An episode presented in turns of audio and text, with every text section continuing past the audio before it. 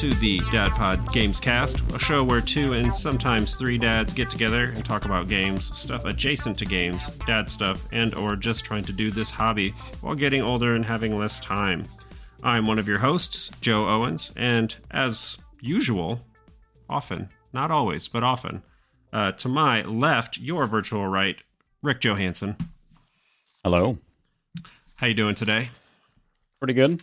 Going the cold here in the Midwest. Oh, it's uh I think we're going to get some some nicer temperatures soon. Uh like next week.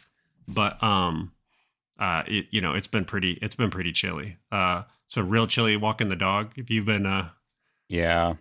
He, he doesn't mind it. We have a corgi, right? And Yeah. he's got that double coat, so he actually enjoys it. You can tell, like, wow, this is great. And we're shivering and Yeah. whatever, but yeah, he enjoys it. That's the same for um we you know we have we have three dogs. Um I don't know if I've ever mentioned what we have. Uh we have uh one greyhound who is very very uh like sensitive to cold weather and hot weather and and being inconvenienced. Uh it's very uh very uh, I- I think par for the course for the breed.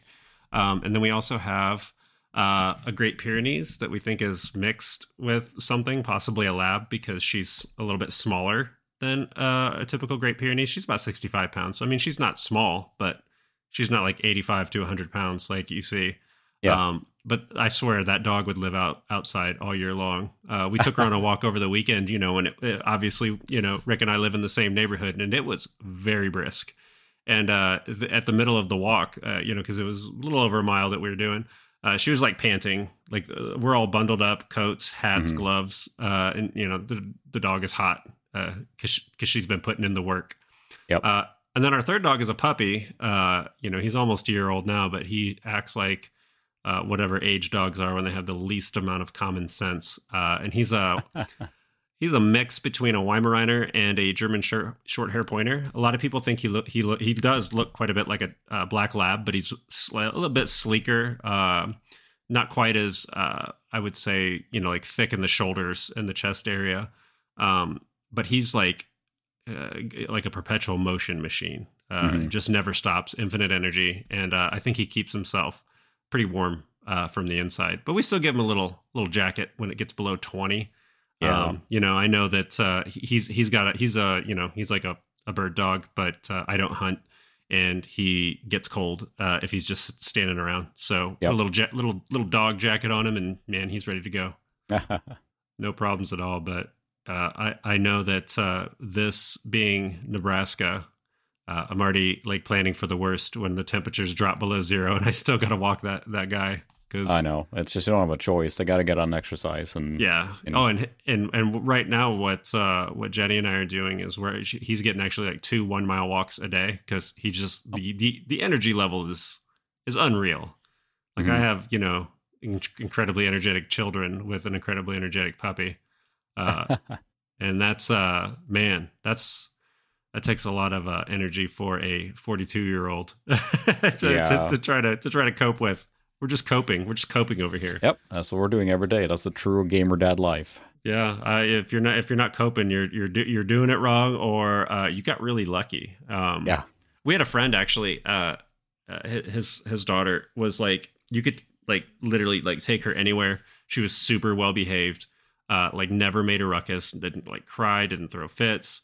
And you know he would always tell us. Uh, what he'd tell anybody who was listening that you know like like I like I want to take the credit for this, but she just like came this way. Like we have to do like almost nothing. We we realize that this is not the norm. Um and so uh you know, that's cool. Like, you know, enjoy that. If you get that going Yep. on, enjoy that. Everyone Uh, has a different experience. I've had uh, friends and coworkers who are just like realizing how easy of a kid they had, Right. uh, or vice versa. You know, some Yeah. people have like an easy kid and a more difficult kid, and it just varies. I shouldn't say difficult, but challenging because they all have different challenges in their own individual ages. Um, Yeah. you know. I, we, you know, we found that out. Jenny and I found that out when, uh, you know, our oldest was born. Uh, he's going to turn ten here uh, in December. So pro- Yeah. possibly when you're listening to this, uh, whenever you get around to it, it might be the month, his month. Um, but like he was just like, you know, he just he he just provided like a lot of challenges for us where we were just constantly wondering if like we were doing like something wrong.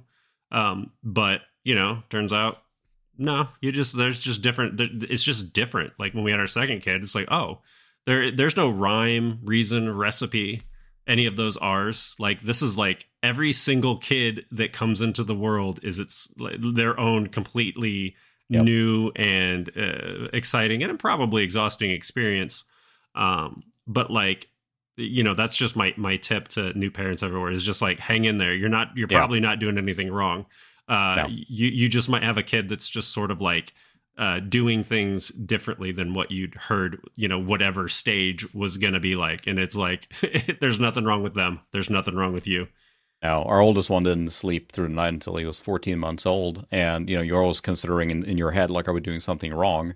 Yeah. Because everyone else was like, oh, he's sleeping yet? I'm like, no, not more than like a couple hour bursts here and there at most. You know, that was just right. our life. But you get through it and then yeah, it's fine. Yeah, yeah. It's it's like like I I I really need to like stress that like uh, you know especially because you know the you know with, with Joey is uh, into technology as he is my oldest um you know listening to this like he was not like doing anything wrong it was just that like his sleep schedule was not what i had heard that like no. like babies were and you know i have uh you know half siblings who all had kids and like you know you sort of like see nieces and nephews uh like it's just not the same like when you're a parent like you know when you're like living with someone and like you don't see all like the little you know granular details of of parenting that go into like literally just getting through a given night you know uh, when they're really little.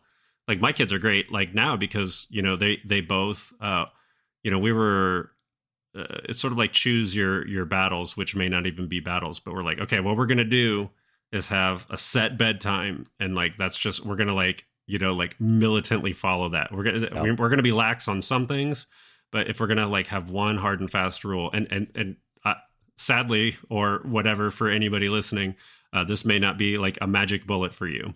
Uh, it probably won't be. But for us, we found that when they got like the sleep they needed, it made so many other things uh, easier. And so, like, you know, now, you know, they're just like tired, like when we hope that they're going to be tired. And, you know, the, my, they're usually both asleep by eight. Uh, occasionally, you know, my oldest, he, now that he's 10, uh, is yeah, awake past you know eight thirty, uh, occasionally nine. That's pretty rare because he's just tired. Like he's ready to he's ready to go to bed. So yeah, um, I don't know, man. It works out. Like it's it's cool. Mm-hmm. Um, you know, I think some of the stuff uh, that we'll talk about today kind of like feeds into that, as uh you know most episodes do. But we're gonna talk about superhero games because I mean, who plays games that didn't grow up playing some kind of superhero game? Mm-hmm. Yeah, and I, I think we were both thinking about some things to discuss here for superhero games specifically, but it's some things that came out to my mind. If we kind of go chronological almost and go back to old school days, one of the first things that I thought that I thought of was just the fact that when you were given a superhero, you're given a kind of the power fantasy, right? Usually right. they have they have powers. That's kind yeah. of the whole thing with a superhero. It's the yeah. the fantasy of having powers, flying, super strength, whatever. Superman right. being the archetypical superhero. How many games give you a health bar and like, right. why is Superman getting punched and dying? Like, yeah, Superman shouldn't be getting punched by you know, like the, the, this this schlub, you know, no. bank robber. Like, and, yeah, exactly. and like taking damage. You know, he's like he's losing like one eighth of his health. Yep. Uh, with with these encounters, uh, and so, but but it's funny you brought that up because like I was thinking about that too, um, and I don't really remember ever thinking about it back then. Did you? Did you ever mm-hmm. like consider it, or were you just like, oh, I, I mean, yeah, I, I'm trying to think of specific ones for you know your. There were a lot of tie-in games on NES and, and yeah. Super Nintendo and that stuff. Like, I remember thinking even then, like, shouldn't they be nearly invulnerable depending on the superhero in question? Right. You know, also. Oh, go ahead. Go ahead. No, I was going to say the the biggest thing I think is just the fact that you know the media may have not been as mature yet, and often right. there were tie-in pretty cheap cash grabs, right? That is what it is. It was oh, the 80s and 90s. That's what they did. But also, I have a whole, I have a whole thing like we're going to talk about because you can't talk about superhero games no. without talking about licensed games. Oh yeah, uh, because it wasn't just superheroes and how like oh man, so many of those sure were cash grabs. But oh, like yeah. I think uh, we, you know, we I don't know if we've all three talked about it, but I know Eddie and I have at least talked about it at one point, talking about like we got to mention licensed games at, oh, yeah. at some point, like a special episode because that mm-hmm. was such a huge part of our childhood and that kind of like dictated how we felt about them. And I oh, yeah. really feel like you and I and Eddie probably have a different knee jerk reaction to like licensed games uh, than like someone who's growing up right now with with Oh, yeah. licensed games. But like I think that's a that's going to be like a topic I think we sh- we can explore for an hour on another on Oh, another yeah. day. But yeah, uh, but it, it's like the thing of which just like back in the day, because video games was still a pretty nascent medium. It's like it was just a replacement for a video game character. The Right. superhero in question just happened to be another video game character, which is again Mhm. why Superman get punched in the face and lose an eighth of his health, where Right. that should not be the case. Right, Uh, and it feels like we haven't gotten to the point of that until pretty recently, where superhero games can fulfill that fantasy. I mean, especially Right. looking at the current ones, then being Spider-Man Two, or sorry, Marvel's Spider-Man Two yeah, uh, where it gives you that kind of power fantasy to actually visualize and experience the power Right. set because usually that's what's unique about it but have you got a chance to play it yet? The new the new Spider Man. i have not no i'm working through my backlog uh, i still have not even played the yeah the marvel spider-man or spider-man 2 i have not played yet i know those are both really good Yeah, uh, it as we, most of us know being a gamer dad it takes a bit Yeah. of a commitment to play the big open world games Yeah. so I- I recently did finish Spider Man Two because uh, it was kind of like a birthday like present. I can't remember. I might have actually bought it for myself as a birthday present. But Mhm. so I'd been kind of like chipping away at it, and it's no secret that you know you get to be Venom in it. Uh, and when you were talking about the power fantasy, I feel like it really comes through in those segments Mhm. that uh, they have done some really really cool stuff. I won't spoil anything for you because again, it's not. I don't think it's. I don't think it's a spoiler to mention that Venom is in the game.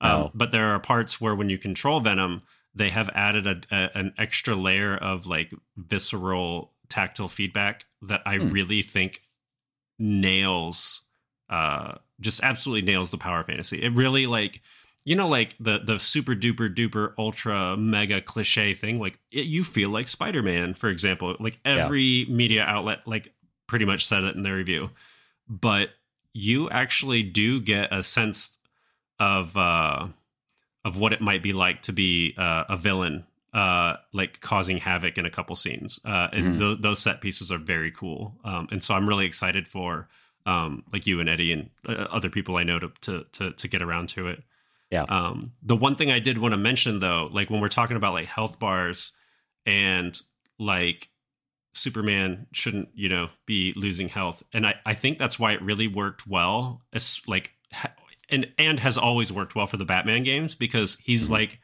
I mean, he is he's ultimately just a dude. He's just a dude who is at like the absolute physical peak of human conditioning and martial martial artistry, but he's Mhm. still a dude, you know. He's going to take damage the way that they wouldn't.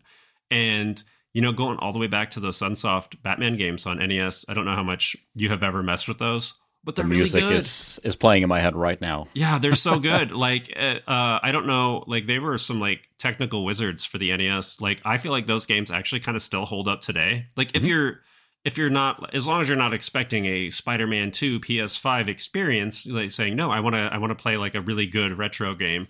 Like both Batman and uh, Return of the Joker on uh, the- on the NES are are, are really good. Um, Even the They're Game Boy game is good. I think. I mean, it's like there there's a lot of good Batman games because, like you said, it it works as a video game character because yeah, Yeah. he has his wits and his tricks and his skills, but Yeah. again, he's not invulnerable. So Right. And I mean, I know Batman has made suits. Like, I know, I already know that there's like people thinking, you know, when they listen, they're like, oh, well, Batman has made like suits so he can go toe to toe with Superman. I know. Like, that's not what I'm talking about. I'm just talking about like Batman in a rubber Batman suit, basically, you know? Like, and we're talking about those games. We're talking about Michael Keaton. does the uh, does the rubber suit have features that you can? No, sorry. oh, like uh, like uh, like nipples. Uh, Yeah. that? Is that Batman Return? Batman Forever? Batman Yeah. Forever, I think. Uh, and that since you mentioned it, there is a Batman Forever on the Genesis. I think Mhm. it could have been on multiple platforms, but I think that's where I played it on uh, the most. What Yeah. what were like? What were you know in Sweden? You know, you've talked about growing up with different retail uh, like options and stuff. Like, what were what was your like uh, the variety of superhero games when you were growing up? What was that? What was that like? Well, uh, I think the biggest thing is to kind of remember, especially during the 16-bit era, the Genesis and well, in my region, and the Mega Drive did not have the same kind of. To me, that was the era of the mascot here in the U.S. Right, there was Right. mascot games being cranked out. There was uh, every week there was a new angry looking animal human Mhm. hybrid with sunglasses, right? Yeah. Was the the era of the mascots, and we didn't really get that same way because there was um, a lot of those were tied into products. Like the first one, I think, is Chester Cheetah, right, with the Cheetos Right. and stuff. We didn't have that, and I remember reading magazines like, "Oh, cool," because I had no idea on the brand tie-in. So Right. we gotta look at the stuff through that lens because let's be honest. I mean, most superhero things, or by extension, you know, uh, you think like turtles and and Yes. and the Transformers and stuff. They're all Absolutely. financial cash tie-ins of some variety. Right. They're trying to sell you more of something. And so so wait, wait, real quick. uh, Did you have Turtles, Transformers, GI Joe? I mean, I was Mm-hmm. that GI Joe is one I was going to ask about because that's a very American inspired. uh You know, it's just like American Army dudes, basically. Like, yeah, so I think I, I, saw an if- eagle behind you right now screeching. But yeah, no, yeah. we actually had. GI GI Joe. I actually had the crossover uh, comic with the Transformers and GI Joe in my own collection. Oh, that's really Um, cool. So it was there, but it didn't have nearly the same. It was just kind of like military dudes. There was no Right. tie-in to, to you know the local armed forces. So, um, it was because like we sort of take it for granted. We're like, yeah, this was popular, but it like. Yeah, of course it would be popular. It was America in the 80s. like, Yep. like this is what the kids wanted, you know? Yeah. So it just some superhero stuff made it, some didn't, because of course, like anything else, they look at it. Is there a market for it? Is there any point to importing this game here or Right. regionalize it? Um, and that's always fun for me. It's just to go back and explore the NES, Genesis, Super Nintendo, um, you know, PC Engine slash TurboGrafx 16 library to see the games that I might have missed out on, including superhero games. Uh, Yeah. and especially if you dip into the Asian side, you can get some real. I mean, you look at Ultraman, which is of course very popular by Yeah. comparison here. Um, you know, there's been some some amazing games like that, and it blurs the line too quickly because you think of like Astro Boy a superhero, or is it just a See, manga? like, You know, the funny thing is, I was try I was, when I was coming up with the list, I was just what when I as weird as it sounds, as you know, like I make like a lot of like notes and stuff like this, but like my notes are often like just top of my head because I don't want to be like poisoned by knowledge like by I don't want to I don't want to get on the podcast and read a Wikipedia page. Like anybody can go do that. So I'm trying to like okay, what are my experiences? Like you were talking about the brand tie-ins with Chester Cheetah and then I was immediately wondering did Rik ever play like Cool Spot? Like literally the 7 Yes. up dot? yes, like I did ga- that. So so that game is like I don't know if he's a superhero, uh, but I do know that like I have fond memories of that game, but I can't actually remember if it was good because I haven't played it in so long. But I think it was decent, and it was Yeah. weird because uh, you know you wouldn't expect those those tie-ins, the uh, commercial brand tie-in games to be good. Uh, for uh, well, you what year did you come here? 2006. So Okay, so you were real close. Do you, did you have any experience when the uh, Xbox 360 and uh, uh, had like uh, the Burger King game tie-ins? I I owned them. Yeah, we definitely Oh. uh, we went and bought them right away because hey, it was three games for just a few dollars, right? So, so it's it's kind of incredible that those are legitimately pretty decent for Yeah. Burger King games. Like, uh, Yeah. I'm I still think about them sometimes. Like, I still like occasionally will send like gifts of like those games, like because it's hilarious. But like, you know, my friends all remember what it was. It was like Burger. There was like Burger King games from on Xbox. It was they're just, decent. Yeah. Yeah, like it I, was uh, uh unexpected, but like in a good way. Mhm. And I, Now, and- is, the, and- is the king a superhero? Is it just no? so I'm, but that's the thing. Like, so okay, uh, I'm gonna like flex my nerd card a little bit. Like, there's a lot of places online where you can go to kind of like check out the power levels of superheroes. Mhm. Uh, Marvel has their own scale. Um, it's not like super detailed. Uh, I like the more the more numbers the better because there's so many superheroes and villains that are on so many different levels and tiers of power that I don't think you can like. I have a a, a complete set of Marvel uh, 1993 Impel trading cards, and they have a, a scale of one to seven on like five different categories of how powerful something is. I'm like, well, like Doctor Doom, you know, is like a seven, or, or sorry, like a six on a couple things. But then, like, you compare him to like Celestials. Actually, they don't have any ratings. They're too powerful to be rated according to the card. But you've got some like cosmic entities that are uh, sevens. I'm like, okay, so you're trying to tell me that it's only like one standard deviation. Like Doctor Doom could go like, uh, not we're not talking about God Emperor Doom uh, that the folks uh, fans of Doctor Doom may know, uh, where he took the power of the Beyonder and uh, basically created a world in a rapidly dying universe. Very very cool. But like we're not talking about that. We're just talking about like regular Doctor Doom. Very powerful dude. Uh, but like on like superhero terms, like fighting the Avengers, but not like fighting cosmic entities like Eternity and you know things like that. And so I like when you can have more details. So uh, I don't take any. I, I, I don't take any of the the sort of like independent places as like gospel. But there's a superhero database which I love mm-hmm. because I can go down the rabbit hole seeing, relatively speaking, comparing superheroes and villains. And they've had so many people like from so many different like fandoms on there that you wouldn't expect. So you know that might be some homework for any of the listeners to see if Burger King, the Burger King, is on the superhero database because they have so many things that you would be kind of shocked uh, to see and then like some folks like mario's on there last i checked he was like i don't know like 300000 on the power level like and this is like captain america's like 13 or something so like i yeah. mean you know you add all the powers he has and i mean he can turn to elephant right so yeah yeah uh, and so but like th- this really reeks of the uh the shaggy you know power yeah. meme stuff and that's, that's oh my god in I comic think Shaggy, books, it, I think Shaggy is on there post meme and like pre meme. Like like folks yeah. have gone like so deep on this, but mm-hmm. like so so ultimately where we were going with this after I just like rambled on. What is a superhero? Well, I mean, I think we're, we'll we'll kind of play flat, fast and loose and consider mm-hmm. anything we talk about is basically a superhero because uh, it has relevance to, to, to the topic. Um, but yeah. what what do, you, what do you think was like your first or close to your first superhero game that like you enjoyed? because there were mm. some that were bad, like legitimately not great. Very forgettable. That's a good question. Uh, I got to think back because I'm trying to think of anything on NES or Super Nintendo. Um, I did definitely enjoy uh, Batman on NES. Uh, yeah. My neighbor across street had a, a, a Amiga 500, um, so we played some games on there. I'm trying to remember now which ones.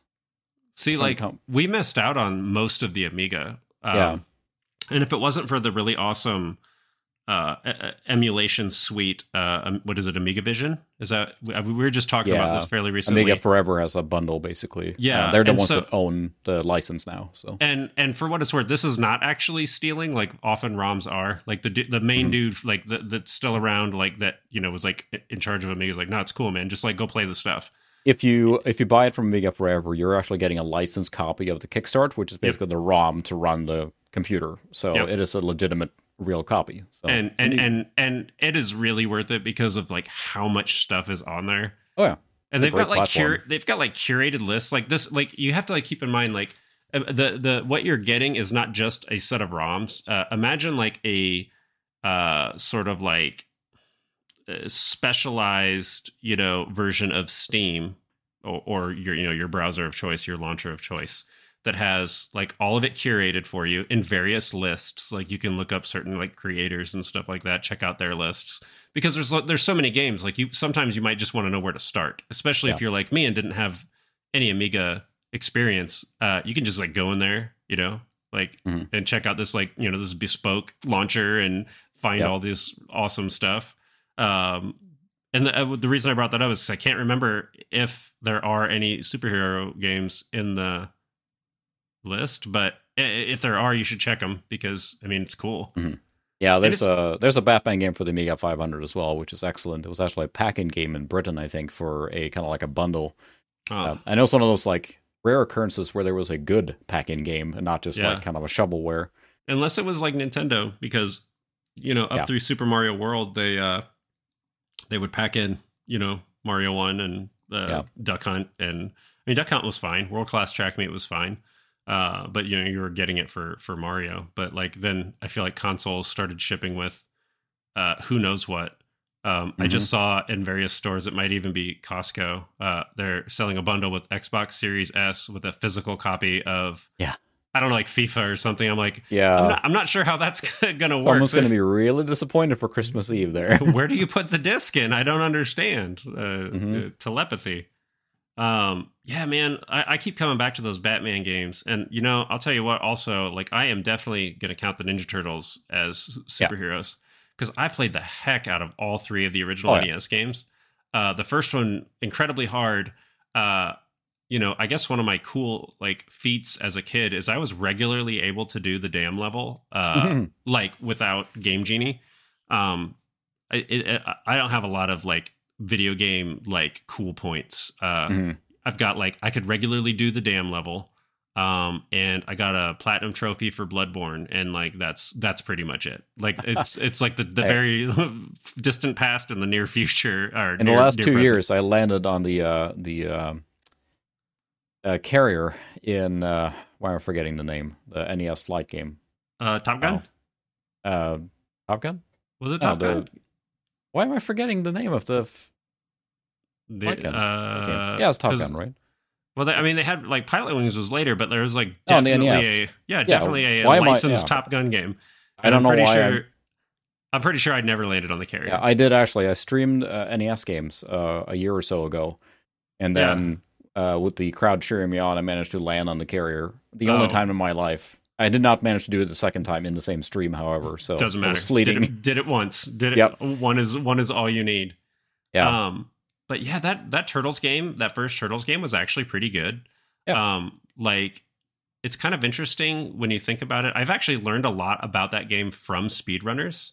Mhm. Like like about saving the pizzas and then like like refreshing the screen, like going up and down a ladder to like refresh the screen to like, you know, like reposition like health items or Yeah. something like that. I could be wrong on how they did it, but it was like really interesting because it was they were playing it obviously speedrunners play games in ways that we're not uh typically we're not going out there and doing they're thinking about like way outside the box Yeah. and like i learned a lot about that game but one thing i thought was super interesting is there is a part where you're in the technodrome and uh i mean at one point when i was a kid like i did i finally got a game genie it was like the coolest thing in the world uh, and you could like turn on basically uh, invincibility. Well, there's like this pool of acid that you have to jump over, like in in the game. Like if you fall in it, you die, and it's a very hard jump. And I think this jump is the one that in like the the DOS version is impossible because like it's literally programmed in a way that makes it physically impossible to make the jump.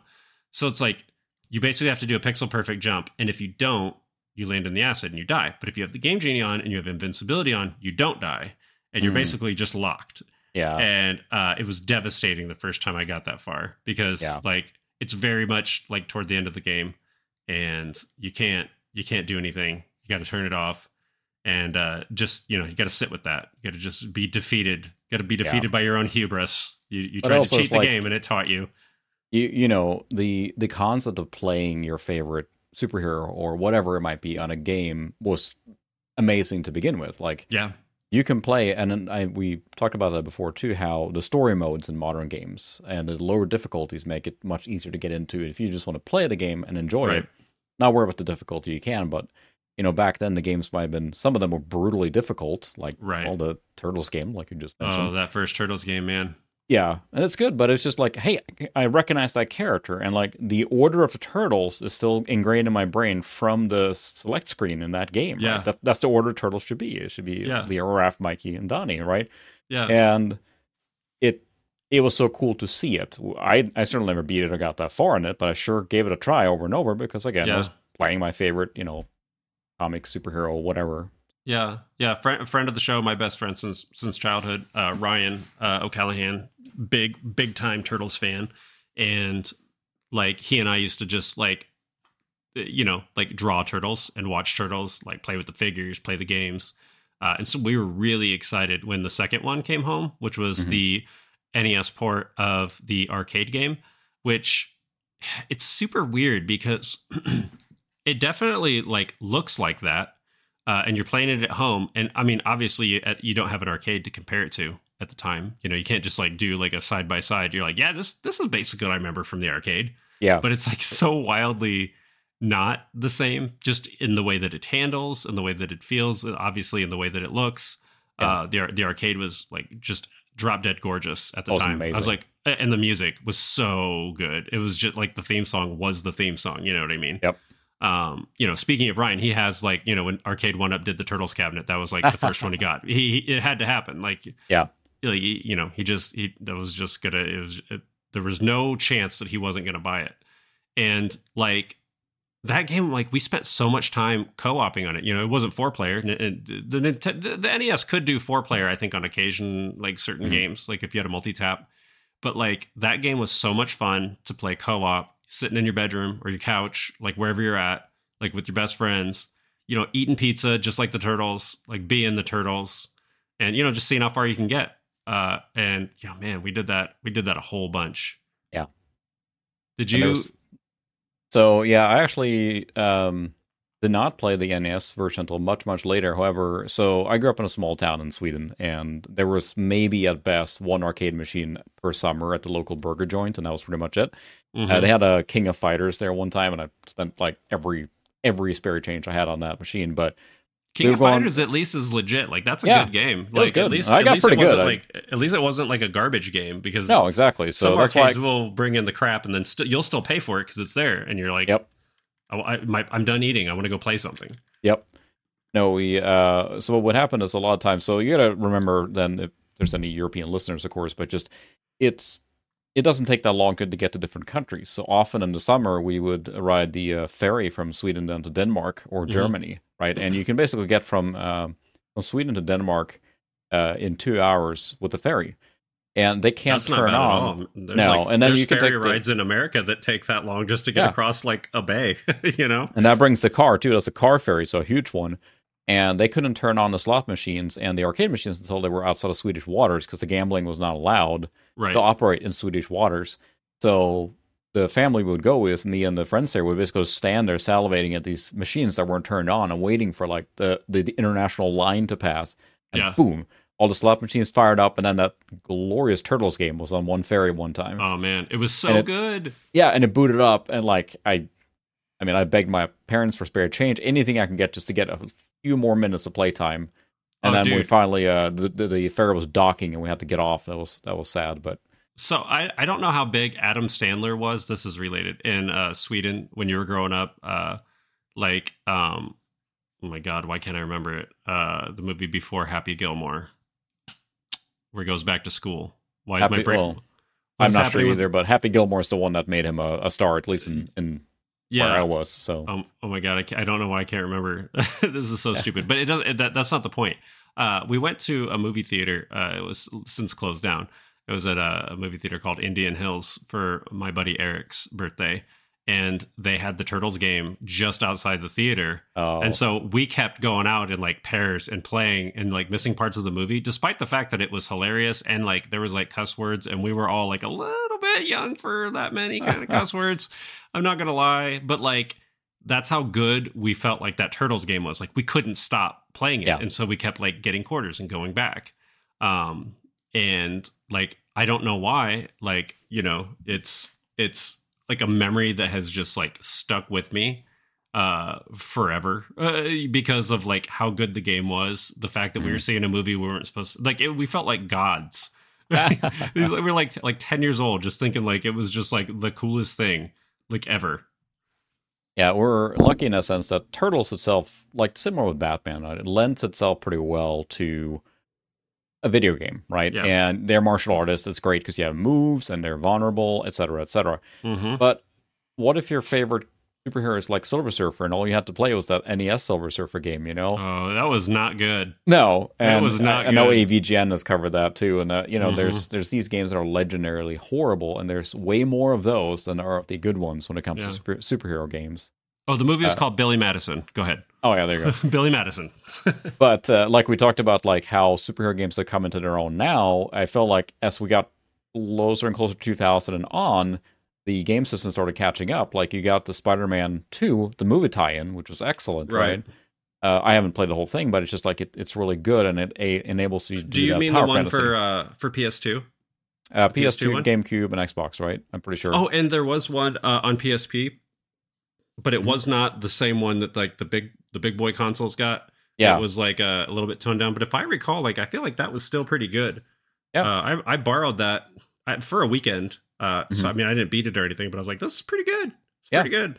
there's a lot of games like that. It feels like at that point, developers not only had the tools to. Many times you need kind of like a cityscape. To me, superheroes are synonymous with rooftops and cities, Right. and, Yeah, and that's hard to do in in a 16-bit era. Besides side scrolling, because I mean, there's plenty of those Yeah. with like you know Iron Man versus Manowar, and yeah. there's so many and I was these even like thinking of like uh, that's the Spider-Man Maximum Carnage game that might have been Yeah. a- as popular for like the red cartridge, the bright blood red Oh, cartridge yeah. that it that it had on Super Nintendo. but like yeah, you're right. That was like the first level is like rooftops, Spider-Man swinging.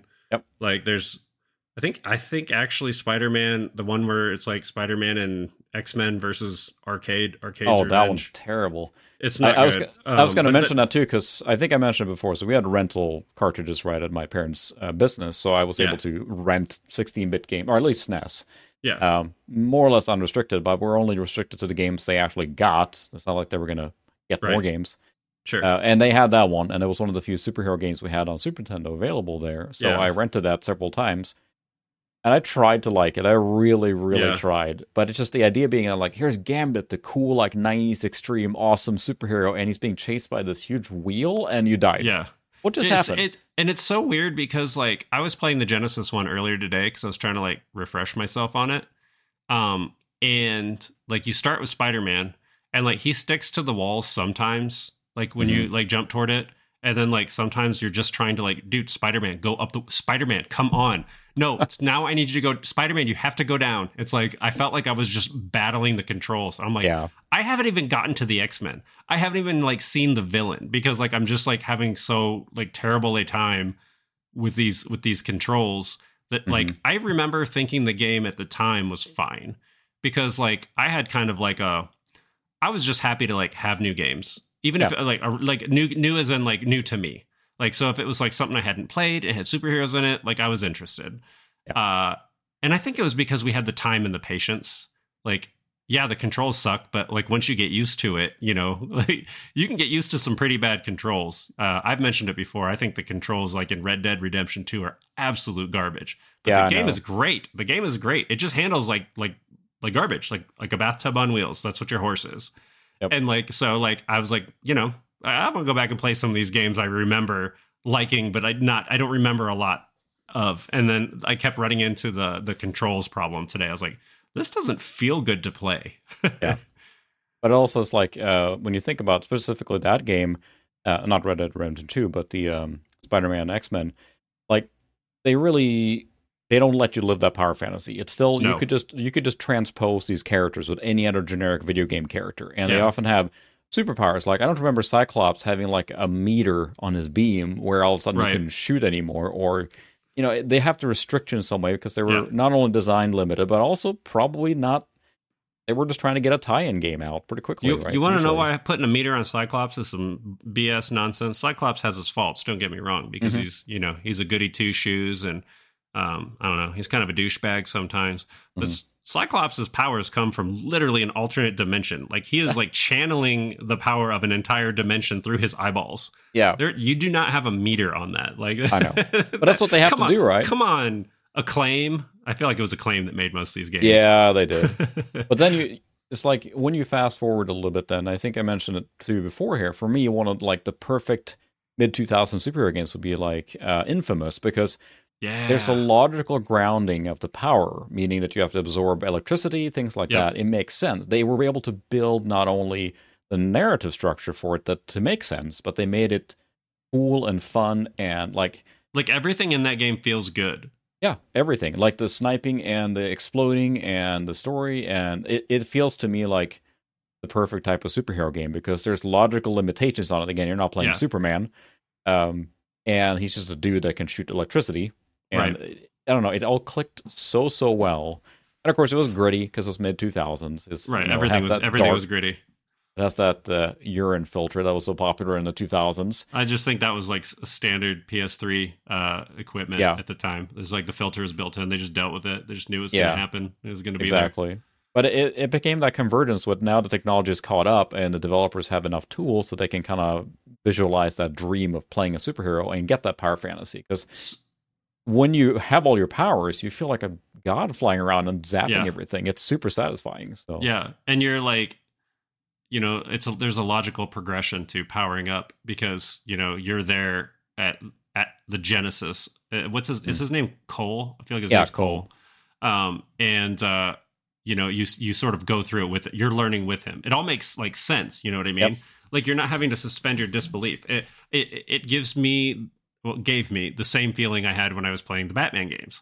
I didn't have to like wonder what the meters and stuff were actually trying to tell me because that was some some some crap that they grafted on because Batman was a dude who could if he gets if Batman gets shot with a bullet, Batman has to go to the hospital, right? Yeah. If he does if he gets hit somewhere that's not like protected by his suit. Or Uh, plot armor. Yeah. Yeah, well, yeah. Like Batman if he has enough prep time can beat anyone uh, Yeah. according to the comics. Um I'm saying that tongue in cheek. Please don't get mad at me comic comic book fans. Um I agree with you, man. Infamous was so good. It, we we talked about this uh, once before, uh, you know, briefly. I, I think that we are ready for like an Infamous remaster. Uh, Yeah. You know, the DLC, uh, the second one. Um, uh, heck, even do Second Son. You know, like Yeah. just put it just put it all together and like a. del- I mean, if you look at like the Uncharted collection with like all three Uncharted's, does it come with the fourth one or does it just come with like Lost Legacy? I can't remember. I now. think it's just uh, the original remember. three. Yeah, I can't remember now. It, it doesn't matter. I'm just saying, like, if they're able to do a collection with all three Uncharted games, there's no reason you can't package three Infamous games and then get us ready for a sequel. Like, Yeah. uh, like it, it's just it. They're just they're just good. Like, Yeah, if you haven't um, played them and you have access to a way to play them, you sh- you should do that. Yes, it is by far the like again that convergence of power fantasy, logical progression, and you're just excited for the next power you get, and it helps that uh, versus you're not playing an established character, right? That you know the Mhm. move set and you're expecting in Spider-Man's web shooter punching, you know, spider sense. Uh, you don't have to work within that limitation, so they do get an extra easy way to slowly progress you throughout the character's development. Right. And Uh, and it's uh it's realistic in the sense that you know you and I both watch uh you know Invincible.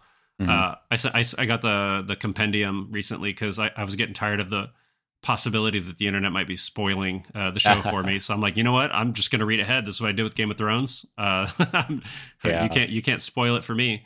Um, but like that and the boys are like gritty. Like if superheroes were real, uh, it would not be as like sunny and bright and colorful as Marvel often makes it out to be. It would Yeah. be much more. Uh, a, a lot of more, you know, a higher body count. Um, Yeah, because like people figuring out that they can like you know like warp electricity to make it do interesting things uh, is going to accidentally hit a hit a guy once in a while. Yep. And uh, you know we know that that's not a good mixture. No, that's why the boys is so good too, because they they do explore that all the bad parts of it, but um, well, this not a is game. but- This is a superhero podcast, man. We we talk about the boys too. It's great. Yep. It's a great show. oh, it's a watch great The Boys. show. Oh, it's it's absolutely fantastic. More for the dark humor more than anything. Yeah. Um, Have you watched Gen V? Also, by the way, I just I have to not. No, it's on my list, Oh. but do it. Do it uh, before the new boys season comes out because I feel like it's uh it's gonna Yeah. be a, it's it's gonna it kind of takes place more or less. I mean, there's flashbacks, blah blah blah. Not gonna talk about that, but I think that you will you will like it. It's real good. yeah, I should watch it for sure because it's at this. You know, we're getting now to an age where superheroes are becoming a little bit of a trope and kind of like played out, and Yeah. so especially you know the MCU, for example, was fantastic leading up to Infinity War and Endgame, and then it just kind of, I mean, just kind of haphazard, nothing Yeah. really solidified. It's hard to create a a sense of foreboding dread the same way, especially when Right. Kang is you know beaten by Ant Man.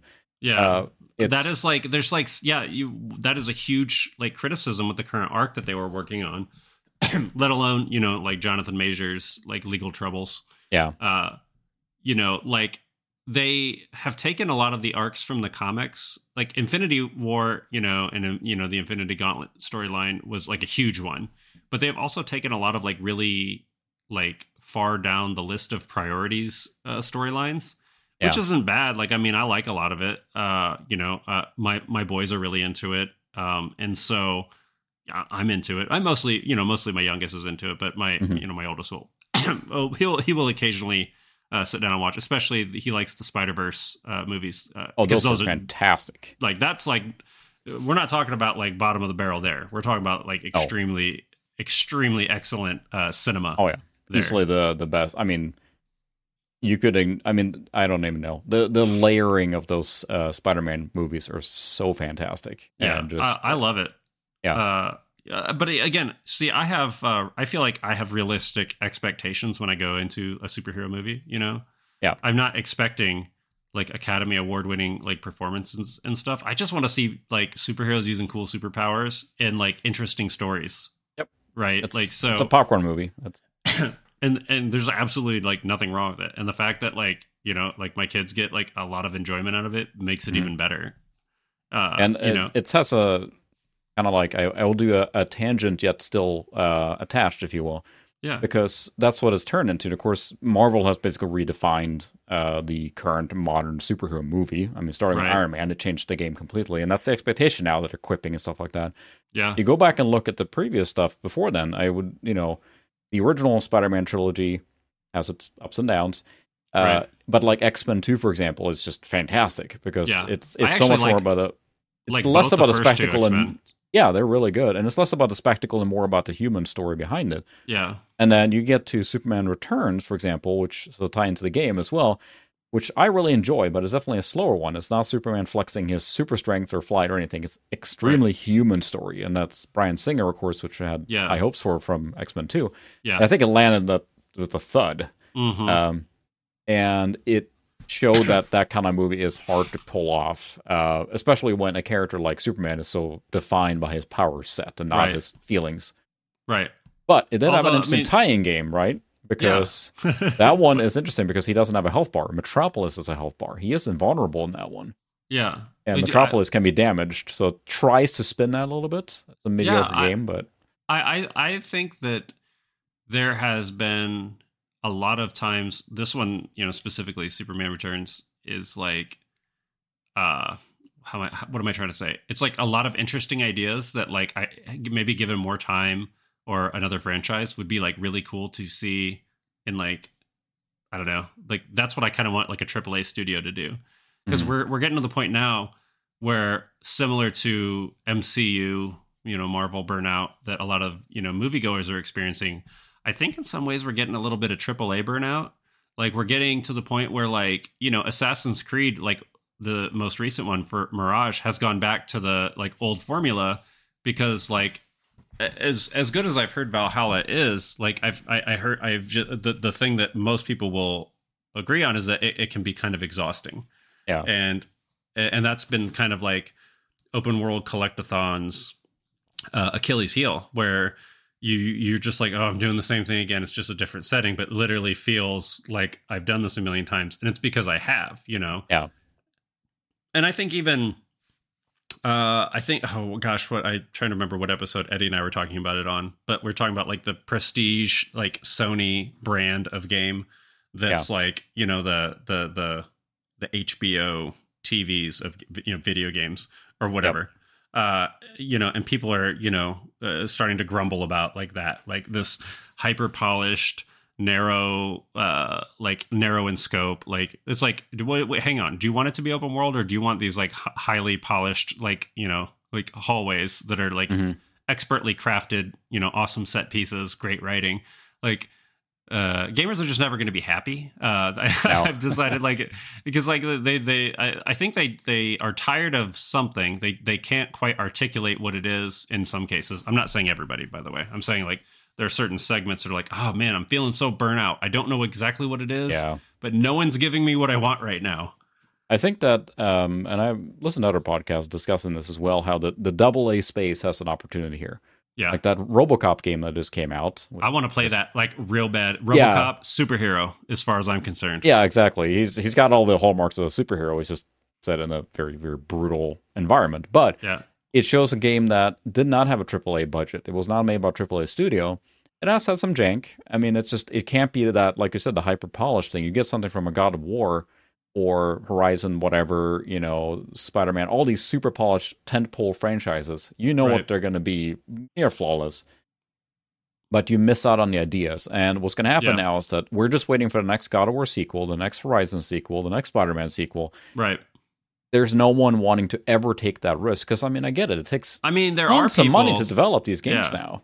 it's yeah the, it's it's the cost and you know uh, you got to remember that like you know cabillionaire publishers you know quadrillionaire folks like they don't just want to make lots of money they want all of the money Yeah. like as like they want to squeeze every ounce of blood from that turnip you can't squeeze blood from a turnip well they're gonna try you know what Yeah. i mean like there's no there's no amount of of money that is that is enough and so you know if they made the same billion dollars uh, you know year over year they made 10 billion last year and this year well they start start laying people off because it wasn't yeah. exponential growth and that sucks because what you get is stagnant ideas you're going to yeah. get what sells it's literally why call of duty is the same i mean they're they're remastering call of duties like yeah. they're they're remastering the thing of the formula that they created uh, and it's not even them. You know, Call, I'm not. I'm picking on Call of Duty a little bit, but that's what like John Madden football's been since mm-hmm. 1992. Like you know, different rosters, slightly better visuals. Occasionally, yeah. they put in like when controllers got thumbsticks, like they assigned things you could do with the sticks, but it was still ultimately the same game with new rosters that you just kept paying for every year. And yep. that's what like Call of Duty is doing. And that's why some years of like Madden football sucked because like whatever they tried to tweak was the wrong thing. They took the whatever that people liked the previous year, uh, made that worse, added stuff that nobody asked for, uh, and that's and that's what happens when you have, uh, you, you know, I, I, think that's the danger of being uh, a tentpole franchise, unless that tentpole is part of the N- Nintendo circus tent. You know, yeah. That's because just... they don't care. They don't care that Metroid's not making a, a cajillion dollars. Like they're just like, we just want to make a good Metroid game. We're not going to put it out till it's good. Yeah, and they have the luxury of doing that too. Um, you know, it, it, depends on the developer, of course, but it is it just costs so much money to make these big games that they're going to bet on something that's safe. So yeah. I think that our you know indie games there are tons of fantastic ones too. You know, labors of love and everything. We had the great experiences with indie games. I would say in the last decade, yeah. if not more. Yeah, but real renaissance. It feels like that double A space has some potential, but then you look at like the Immortals of Aveum or whatever that one just came out, and yeah. it wasn't an immediate hit, so they had to lay off half their staff basically. But it That's, looked cool. Like that was yeah. a game that I think a lot of us were probably like, you know, when that goes on sale, because let's just be real, like especially as a dad, uh, you can't spend all your money on games. And yeah. honestly, I don't think I really want to because I think if I were budgeting out more like of my you know my my paycheck for like game buying i think i would have a bigger backlog more games sitting in plastic. I don't think i would play more you know what i mean? No. like so like uh but like you know when you get those sales like nothing feels better than like finding a really good sale and then like the game just rips you know? It's like yep. like so good. You're like man i just got like now here's the thing. Uh, a lot of times uh because I, I, want i want people to know that like if you're thinking that you might like a game uh you should you should get it. Like if it as long as it's not like broken upon release you should get it. Support the devs. Um i i have a tendency to double and triple dip on copies of games. So that's mm-hmm. why that's where i'm coming from on this.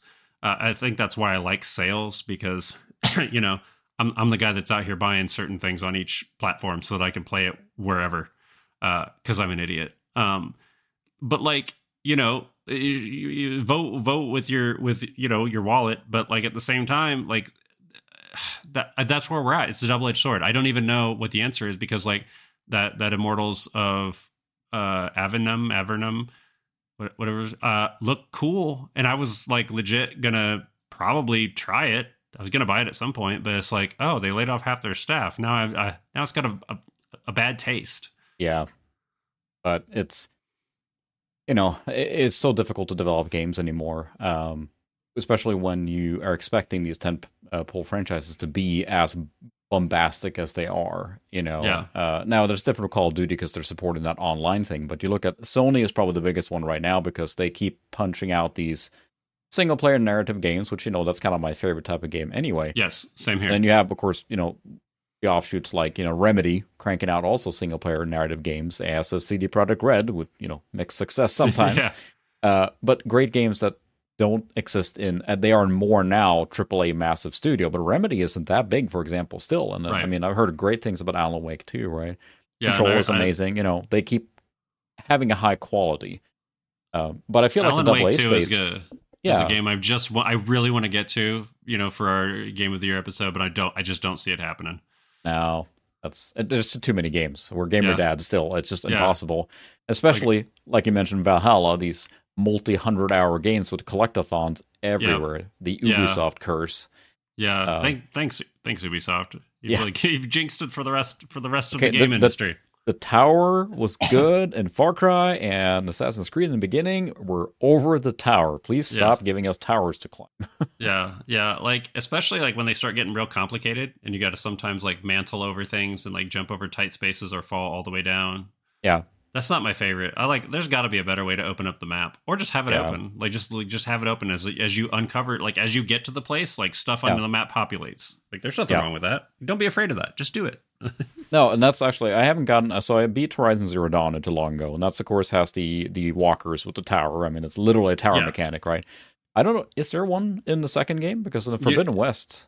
The funny thing I, is, like, I started that, and I was like, okay, I want to play this when like this is the only thing I'm playing uh, and I just like haven't gotten back to it. Uh, yeah. I don't know what I don't remember because I'm not super far. I don't even think mm-hmm. I've.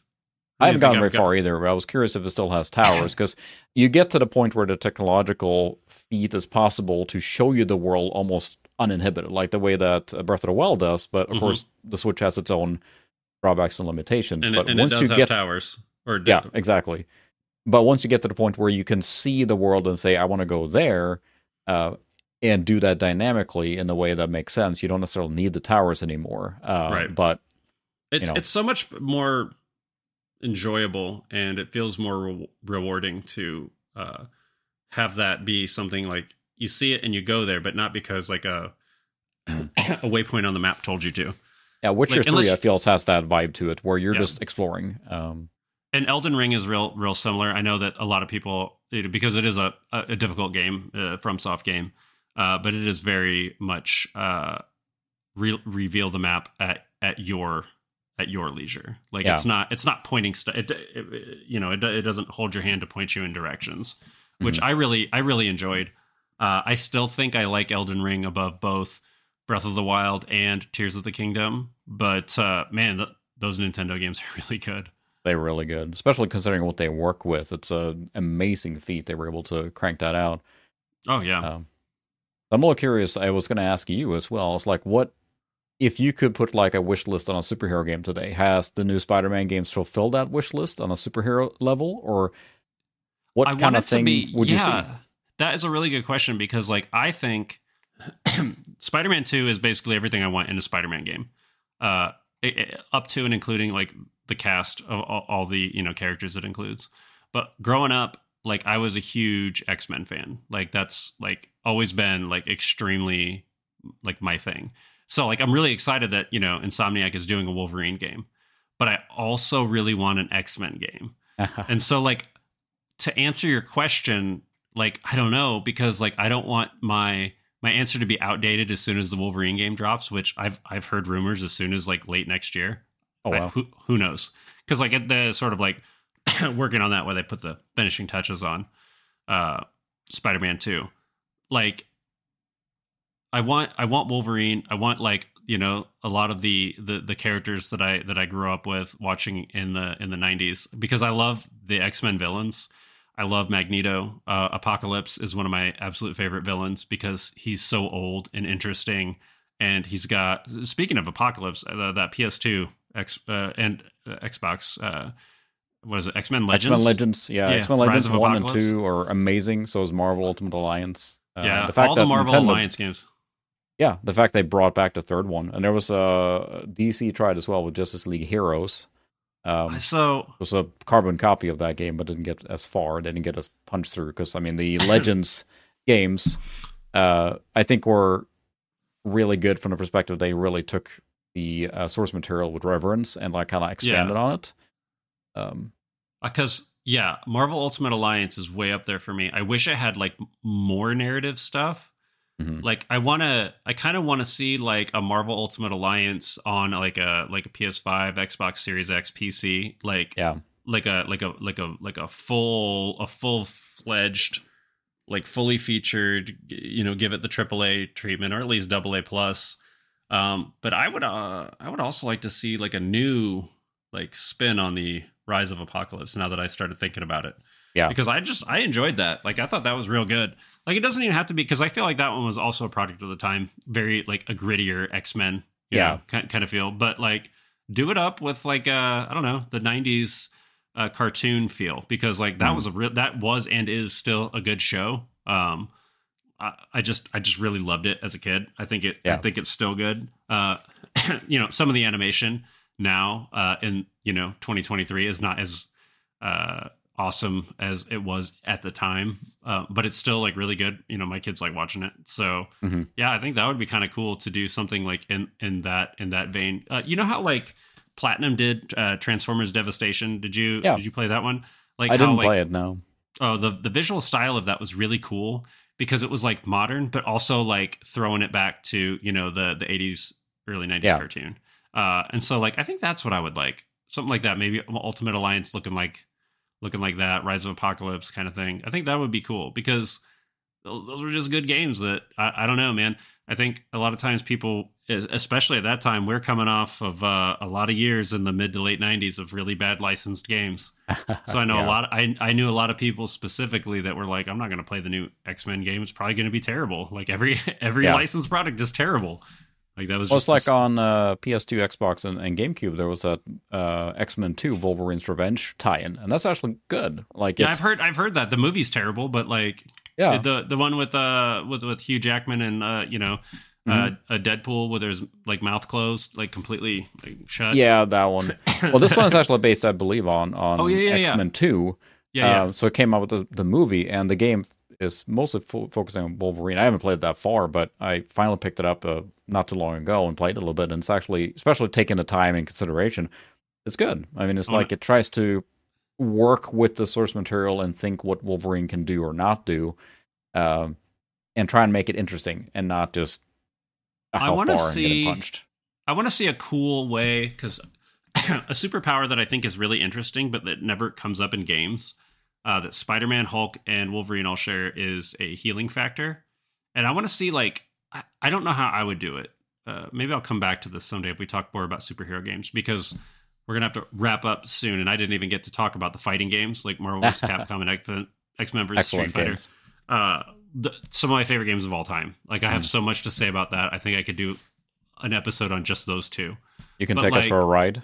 Yeah, and take it for a ride. Oh man, I got the uh, the the one up the Mar- uh, Arcade1Up cabinet about f- six feet from me right now. Yeah. Um, but uh, like. What, oh, oh, I totally lost my thought because I was then I started thinking about that the Wolverine movie with uh with uh, uh Ryan Reynolds and Deadpool and it was like really bad before they rebooted it. It was bad. It was. I was real kind bad. of like chuckling to myself, and then now I can't remember where I was going with that. Because we just had also uh, the Marvel Midnight Sun, right, just came Mhm. out, and that's Firaxis, the uh, makers of the XCOM Yeah. remakes here now. And um, I've heard good things about that one as well. One that I, might pick it's still in plastic. It's in plastic on my shelf right now. I want to. I do want to check it out because uh, they're like, hey, uh, it's like, do you like XCOM? Yeah. Do you like Marvel and specifically the Midnight Sun storyline? Uh, yeah, it's Mhm. really good. Uh, highly recommend you check that out if you get a Yeah. chance. Um, I mean, maybe it's not for everybody, but I liked it. Uh, Mhm. and and everything I've heard about the game is that it's like real good. It's got like like relationship like Yeah. building uh like where you can like you know strengthen your bonds with other characters and anyone who's listened to me talk about persona knows i love that in games i didn't Yeah. know that i would like that but after i played some persona games uh i was like this is awesome like social links like this like you know the closer you are with your friends like the stronger like your attacks. That makes sense.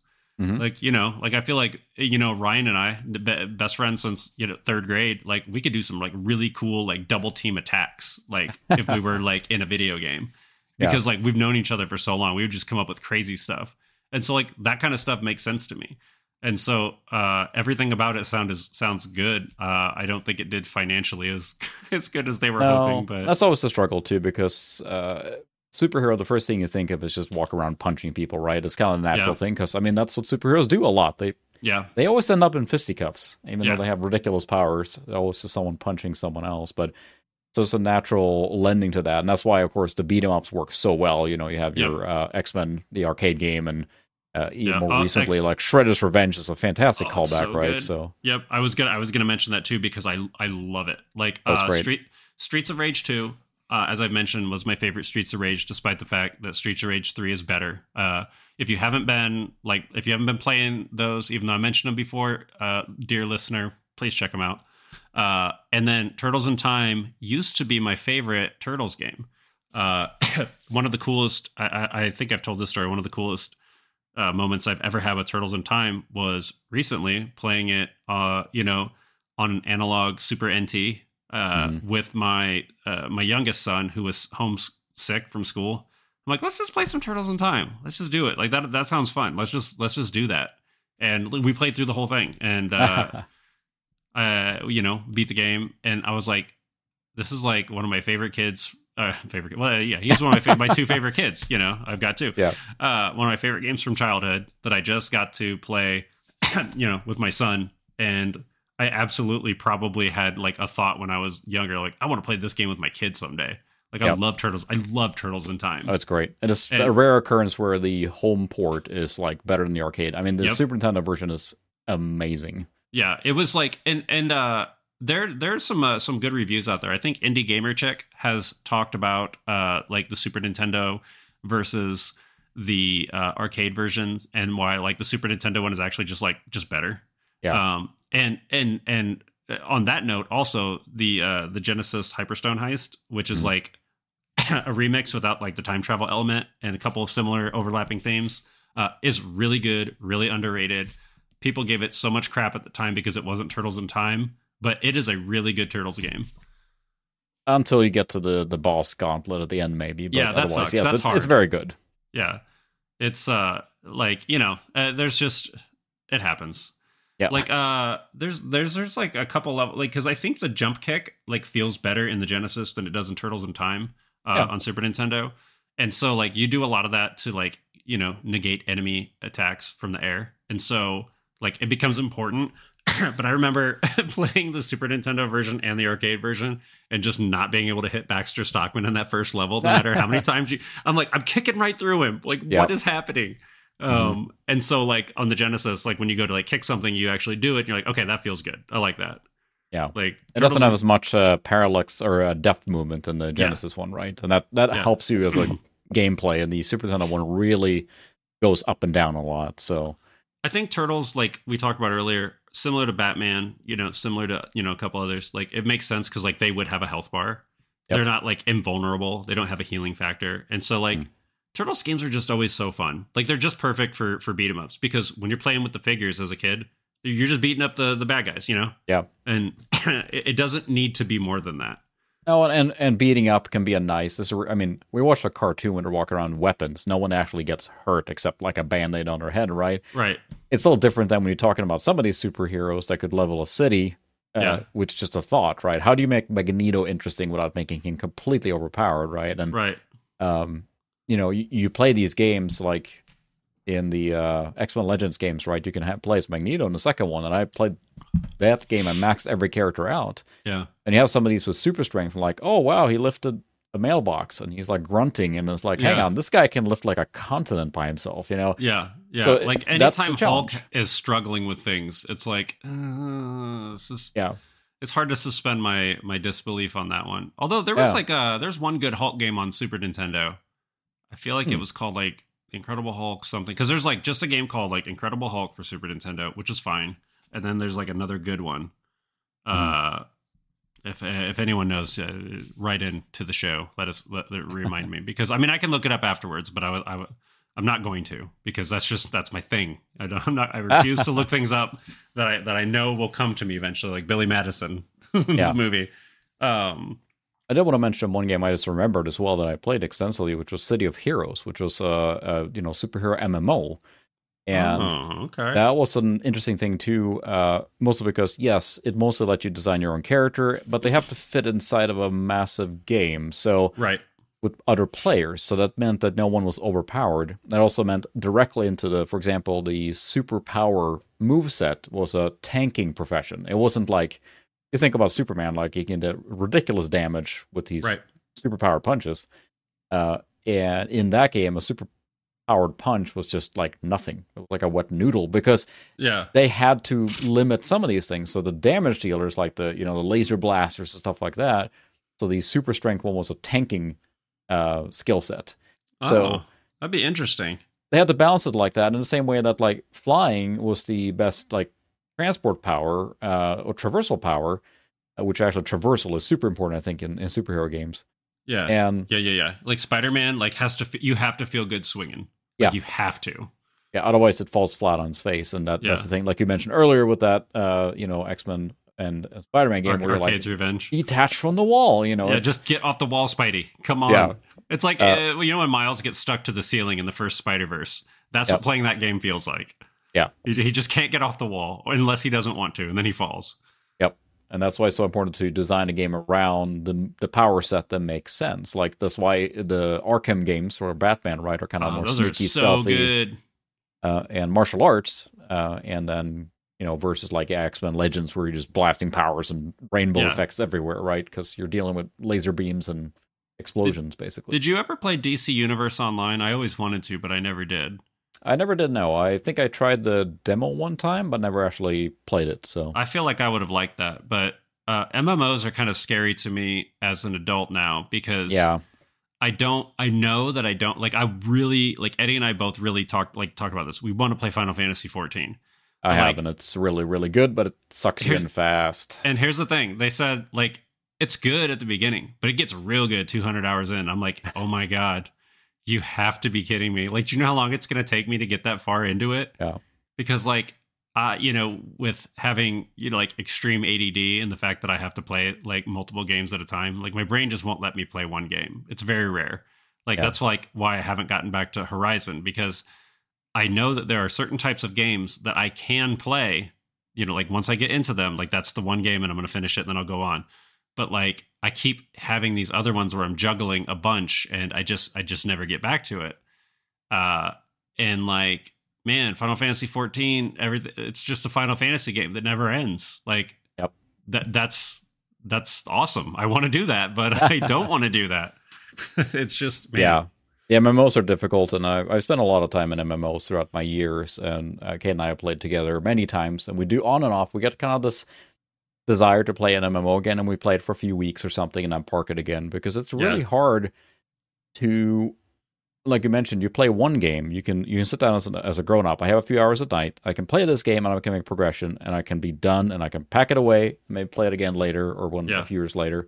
MMOs are near endless because if you start playing World of Warcraft now from scratch, there's tens and thousands of hours of content in that game, right? Yeah, you could, yeah. I mean, like I, like you know, I knew so many people who like sunk like unfathomable hours to me as a Yeah. person who's played games like their entire life. Yeah. You know, but like sort of like a bunch at a time rather than like one for Yeah. a, a a stretch. Um, and like I'm like that's that would just like like I want to do it, but I don't want to do it. Now, I mean, it, it's almost interesting because there was a time period there before WoW came out. I mean, I played Ultima Online, Dark Age of Camelot, City of Heroes, World of Warcraft.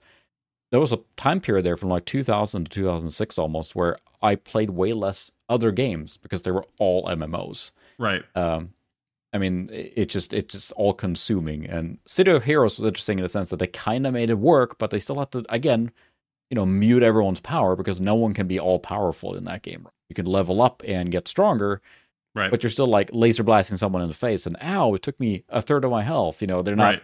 Yeah. It's it it it trades that you know quote unquote superhero realism, I guess, for Yeah. game mechanics because they have to. Yeah, But- it's it sounds interesting. I'd like you know. I wish there was, I wish there was a way to like competently and satisfyingly dabble in MMOs, if that makes Yeah. sense. I wish they're because they're they're just not designed for that. They're not designed for you to drop in. You know, Mhm. like even like uh you know I uh I like Critical Role. I like watching them play their D and D campaigns and like a lot of like some of their friends. Like their character can like drop in and like do like a couple hours with them, you know, and like drop back out. And like you just that would be cool to do in MMOs, but like for me also it's like forgetting all the buttons and like it's a whole thing. And so I don't know, man. I want to do it, but I, I just I, I think my I think the time has passed. I think I just need to accept it. It's gonna be hard. Like I'm not gonna I, I'm not I'm certainly not coming to grips with it tonight. But uh, you know, I got I might have to just let the dream go, man. Might just have to. you pick up like what didn't Final Fantasy 14 come on on like PS3 or something and play as Oh, a man. retro experience? You you could, yeah. I have a, a disc of Final Fantasy 11 for for Xbox. Uh, One or 360. I, I guess it would be 360. it's so Yeah. long ago. Uh, Yep. But like, I don't even know if any of the servers of that one are still up. Yeah, I'm not sure, but yeah, those games are a time sink. But leading back to superhero games, at least it was an interesting take on it. You can play it today in a community-driven free version of it. Uh, they actually reverse engineered the server, so it's available That's to cool. play today. Um, I might, I might, I might check it out just because, like, I feel like that might be one you could like jump in and dabble and jump back out, Yeah. Or like Mhm. f- maybe they'll just make more MMO light games like like Destiny, like because I felt like that was also real good about giving you a lot of the flavor of MMOs, but like Yep.